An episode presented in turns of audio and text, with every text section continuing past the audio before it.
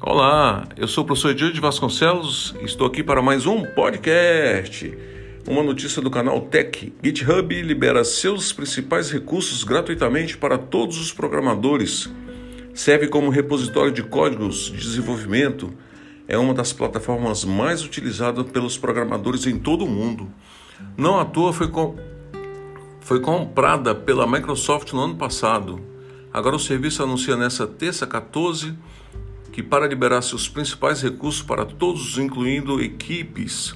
Até agora, se sua, sua organização queria usar o GitHub para desenvolvimento privado, você precisava se inscrever em um dos nossos planos pagos. Mas todos os desenvolvedores do mundo devem ter acesso ao GitHub. O preço não deve ser uma barreira, diz o comunicado. Isso significa que as equipes agora podem gerenciar seu trabalho em conjunto em um só local Maravilha, é isso aí.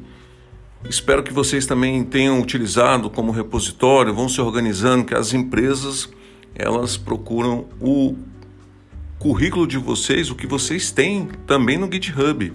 É isso aí, ok? Então, até o próximo podcast.